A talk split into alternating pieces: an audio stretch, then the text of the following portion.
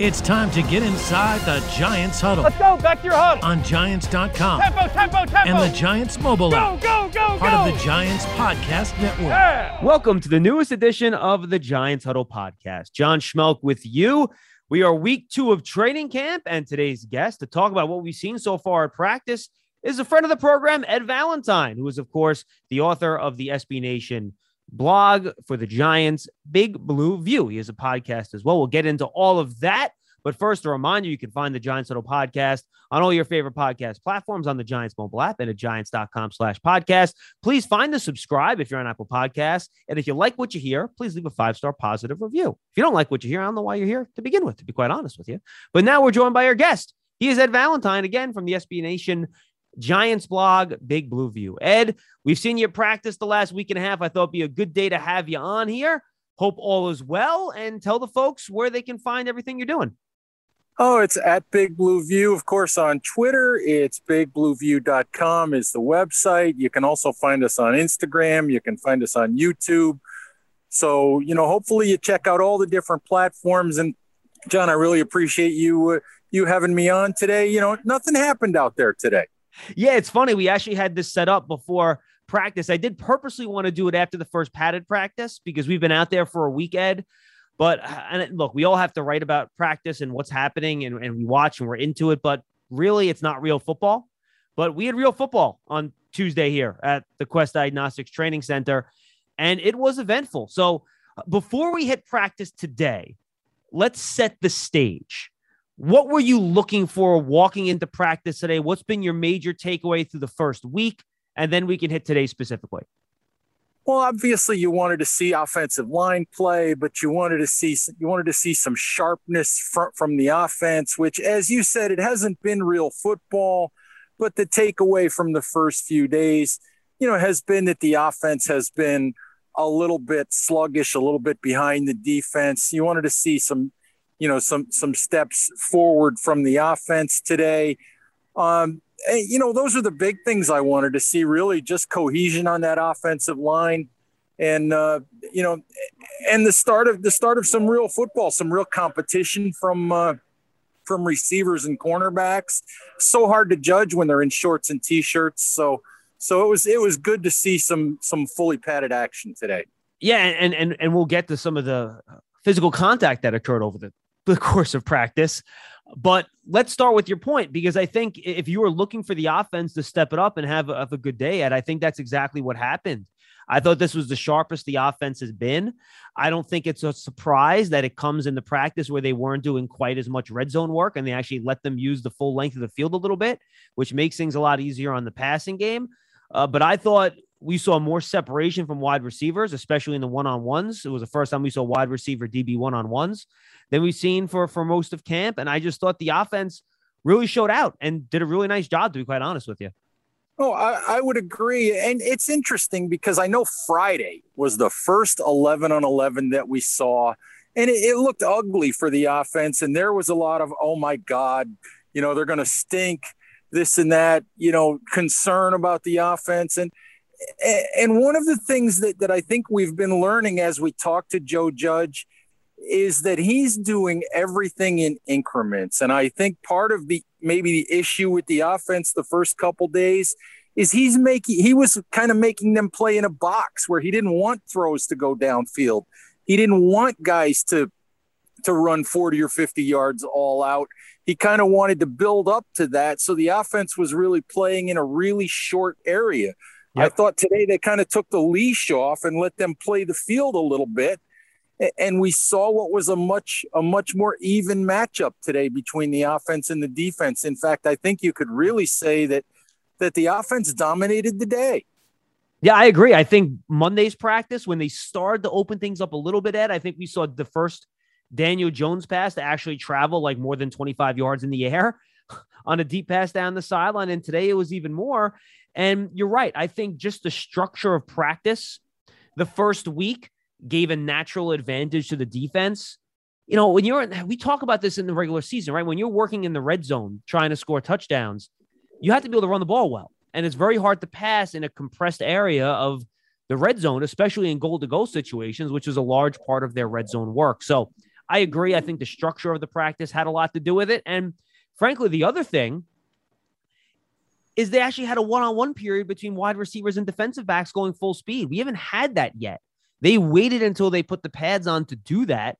And quite frankly, aside from one play where a receiver fell down and Quincy Wilson got an interception, wide receivers are open all over the field in those wide receiver DB one-on-one drills. Yeah, really, really encouraging day for for everyone that that had already decided that the Giants offense was going to be terrible again. Joe Judge has said over and over that there will be days when the offense dominates. There will be days when the defense dominates. You, you can't ride the roller coaster and you just have to you have to continue to build, you know, which is an easy perspective for him. I mean, fans obviously live and die with everything they hear and everything they read you know, and and and every day is every day is either a nightmare or it's you know time for a parade. you know, but but it's uh, you know, but it was good to see. It was good to see progress today. It was it was good to see passes completed. I think. Uh, I got distracted for a little bit because of one of the other things that we'll talk about, and I missed a few plays during a seven on seven period but I can only recall one ball that Daniel Jones threw all day that hit the ground. Yeah, I mean, I think he had the one. I think he airmailed one pass to Sterling Shepard during the during the one on ones. But yeah, he was he was very very strong. And and let's get to it because I think I did the offense stuff first, as you mentioned that was something to watch for. I agree, and I but let's not bury the lead here. Here's the thing about the first full contact practice, and this happens a lot, Ed. It's the first time these guys are really hitting somebody since mm-hmm. January, and guys get into it. And the early part of practice, they had their one on one blocking drill, which Joe Judge also did last year, where they set it up and they have the alignment against the linemen, the receivers against the DBs, the linebackers against uh, the tight ends and the running backs. And it's basically a one on one blocking drill. You block for a ball carrier. And you could already see tempers weren't flaring, but guys were loud, they were enthusiastic, they were into it. And I thought that drill where you're practicing some of those fundamentals at a certain point to, to, to Joe Judge really kind of set the tone for the rest of practice. It's funny that you mention, you know, how loud that drill was because where reporters are, where media is, is up on the patio. We're like 100 yards away from that drill. But even where we were, you could tell how loud it was. You could tell how into it guys were. Um, you know, it's the first time they've actually gotten to hit each other, and and yeah, there was definitely intensity. Um, there was definitely excitement about good blocks, about good plays by the defense, and and and it only got worse from there, actually, or or more intense, I should say. Yes, I think more intense is is is, is the is the proper way to, to to phrase it.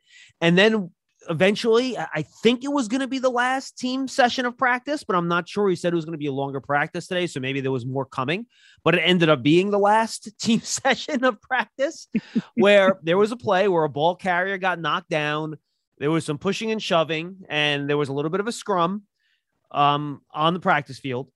And things got a little bit out of control, and Joe Judge was not happy about it. He let the players know, Ed, and he mm-hmm. had them do rotating sets of full field running and push ups for what was uh, seemed like 10 or 15 minutes. I mean, I, I, didn't have my stopwatch on it, but it seemed like a while. And I thought the thing to me that was interesting, and we could talk about what the player said about it after practice, much you know, very opposite of what it was before when that you had that one drill that was super duper loud and we could hear the guys yelling at each other and all that stuff. When they were doing that, those runs and doing the push ups, you could hear a pin drop on that practice field. All you heard was the pads and jerseys moving, the cleats hitting the grass as these guys basically, I don't know, did their punishment for behavior that Joe Judge did not like at the end of that practice.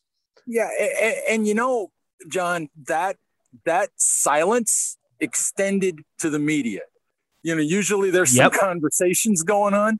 There was not a word being spoken. The only words being spoken during that entire time were by Joe Judge. and there were a lot of them, and they weren't very nice, and they were very loud, and everybody understood that that's not going to happen again during a Giants practice this year. Yeah, and I think we, you know, we talked to Daniel Jones after practice. We talked to Logan Ryan after practice. We spoke to, let's see, who else was there? We spoke to Blake Martinez after practice and Matt Peart after practice, and all of them were were pretty clear about what the message from Joe Judge was. Yeah, and that's just you know that they're a team, and this is not going to happen again, and that that's not acceptable. And and really, to be honest with you, I don't think anyone should have been surprised. Anyone that's paid attention to Joe Judge ever since day one of when he was hired, you know, he he's all about discipline. He's all about team. He's all about you know team first and family and taking care of each other and and not doing anything that jeopardizes the team itself. And he made that, you know, 100% perfectly clear today. And, and uh, I would not have expected anything less from him. No, and, and and the message got through. And look, he wants the guys to be physical. He wants the guys to be enthusiastic. He wants the offensive players to stick up for their guys, the defensive players to stick up for their guys. But he wants all that to happen between the whistles. He doesn't want extracurricular activity activity after the whistles and for the players, frankly, to do anything that'll do one of two things. If it's a game, would turn into a penalty or turn into a play where guys get ejected, or in practice would hurt a teammate. And I yeah, think those are the things that you want to avoid. Absolutely. The you know, the worst thing you can do is anything, you know, guys are going to get hurt. It's going to happen. Things happen, muscle pulls happen, you know, guys guys, you know, you get torn ACLs, you get stuff's going to happen because it's football, it's athletic, it's competitive. What you don't want to do is cause an injury to a teammate by something that's unnecessary, and and, and that's why you know fights in training camp they're they're fun they're fun for fans to read about, but but they're but they're really not a good thing at all. No, absolutely not. You have to keep things under control for for lack of a better term. All right, Ed, I think we touched training camp enough here. From what you've seen and what you know about this roster heading to the season now, as we get to these preseason games, you know, the first one's in about what 11 days now, and then we have the joint practices. What are the main things you're going to be keeping an eye on and, and watching as some of the important things that could determine how well the Giants play this year? Well, obviously, you know, we're gonna we're all gonna be watching and waiting for Saquon with you know with with bated breath per se, waiting to see, you know, when he finally practices. But I, I think we have to see, you know, a little bit of what we were talking about already. You know, we're not probably not going to see a whole lot of the first team offense in these preseason games, but as camp and as preseason unfolds, I think we just want to see more days where this offense looks like it can threaten what should be a really, really good Giants defense. Because if it can do that, then you know there should be reason for optimism heading into heading into the regular season. I mean, the other thing you've got to watch, John. I did a series of preseason previews going position by position, you know, on on this roster and I look up and down this roster, and you can find through almost every position on this roster, you know, NFL caliber players who aren't going to make this team. So, so the roster battles are really interesting. No, I agree. What are some of the battles to you that have you most excited? Well, the, the, the battle for the backup wide receivers is really interesting. Uh, how you know because you've got Dante Pettis, you've got John Ross, you've got Austin Mack, you've got you know David Sills once again having an outstanding training camp. You've got several guys you know on the edge on defense who I, I don't know how that's all going to shake out. Injuries and, and everything might have something to do with that, but you've got a lot of depth over there. So for me, those are two that are really interesting. How the backup defensive backs are going to shake out is really interesting. But like I said, you look up and down the roster and and you think there there are some pretty good, pretty useful football players that aren't going to make this team. And I don't think in recent years you haven't always been able to say that about about the Giants. And we're going to watch the offensive line like hawks here, Ed. But really, until we get to preseason games and I think the joint practices, I don't really think we're going to know what this group is and what type of steps that they've taken since last year. The offensive line, I, I think I would agree with you. I mean, a lot of what the Giants are doing right now is is real preparation for those joint practices. You know, we sit here and we watch training camp and, and we try to analyze every snap and we try to analyze every practice. And, and the reality is sometimes we don't really know what we're seeing because we don't know the purpose sometimes of every drill. We don't know the purpose sometimes of every play call. And you know it may certain things might be slanted or or designed you know to help the defense in certain situations. Other situations might be designed to help the offense. But i think when we get to those joint practices then i think we'll really start to be able to assess you know what this team is and and and how much progress they have or haven't made and then for daniel jones what to you, Ed, are the keys for the specific areas he needs to improve in for the overall production to get to the point where the Giant fans want it to be? Well, obviously, everybody talks about the turnovers, John. Everybody talks about the fumbles, and I didn't think the fumbles were as big of an issue last year. But for me, you know, I talked to a lot of guys through the offseason about, about Daniel. And for me, what it comes down to is he's got the athleticism, he's got the intelligence, he's got all of the intangibles. You know, he he can make the throws. What it comes down to for me is is decision making. And does he grow in the area of decision making and you know just getting the football out when it needs to when it needs to be out of his hands and the flip side of that is is basically eating it, you know, when, when he shouldn't throw it. And I, I, think I think if he grows in those areas, it, it's the, then I think then I think you'll see real progress from him in 2021. Yeah, I agree. I think that's a really good point. What are some of the things that you would like to see from the offense in its second year from a schematic standpoint? Well, I think I think that the, the big thing for me, obviously, they didn't make enough explosive plays. And some of that is about talent. Some of that is about the offensive line. You know, some of that is maybe, you know, maybe about the receivers. But I think you need to see the ball get down the field a little bit more.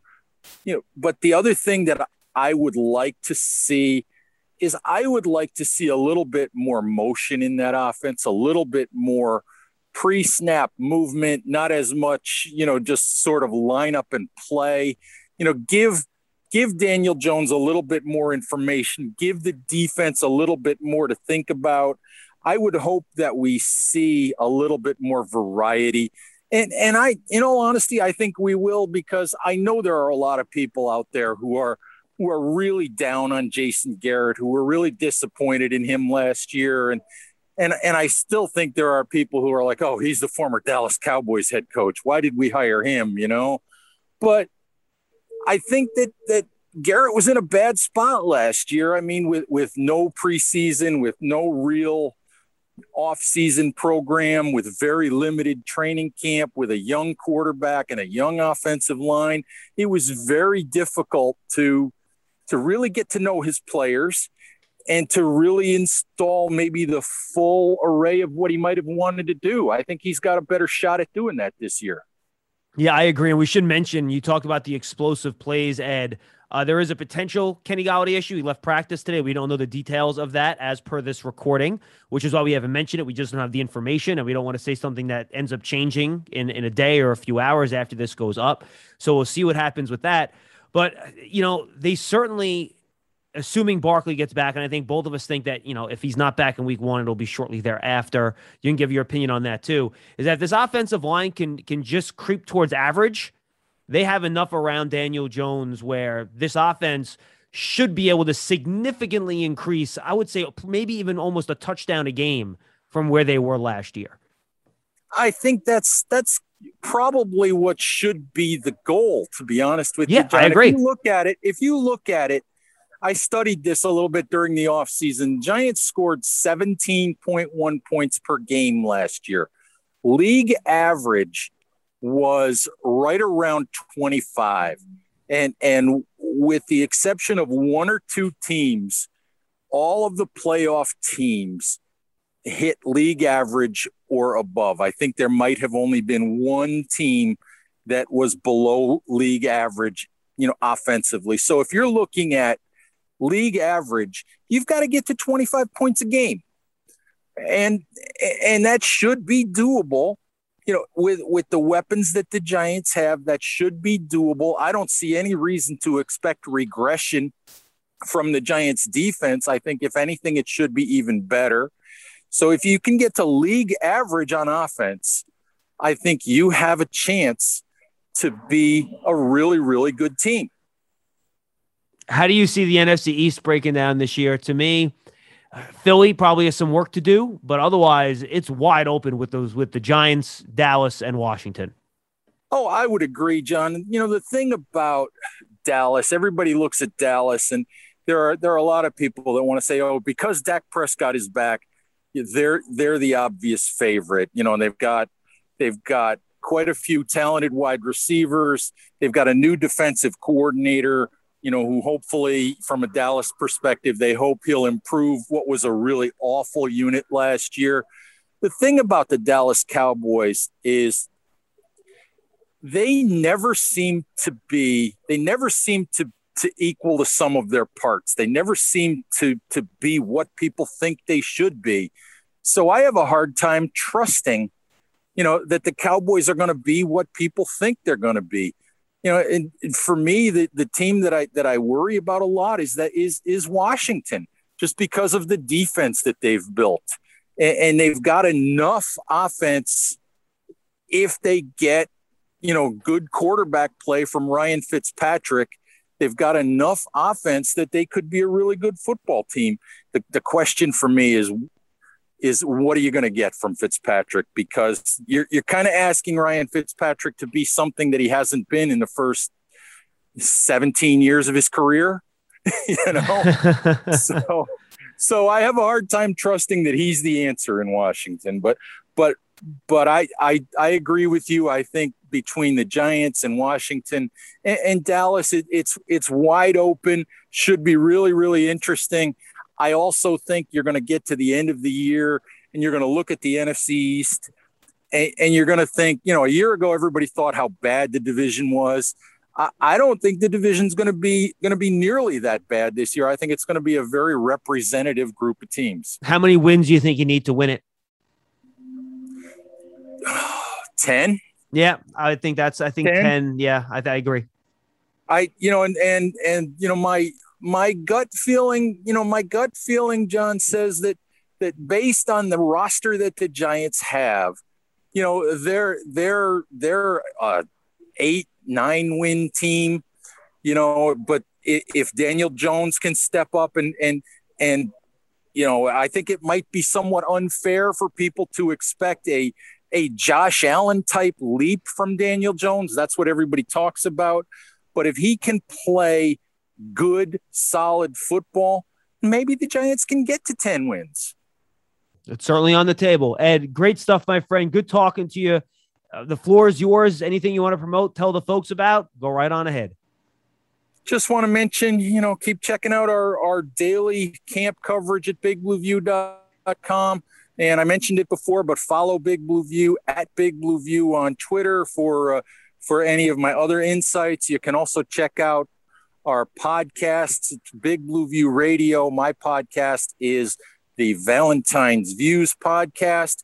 You can you can find it on all of your favorite podcast platforms. So uh, pretty much any place you find this one, you can find that you can find our shows as well. Ed, we'll see you on the practice field, bud. All right, thanks, John. Ed Valentine, Big Blue View. We thank him for joining us on the Giants Huddle podcast. For Ed, I'm John Schmeelk. Once again, you can find us on all your favorite podcast platforms at giants.com slash podcast and on the Giants mobile app. For Ed, I'm Schmeelk. We'll see you next time on the Giants Huddle.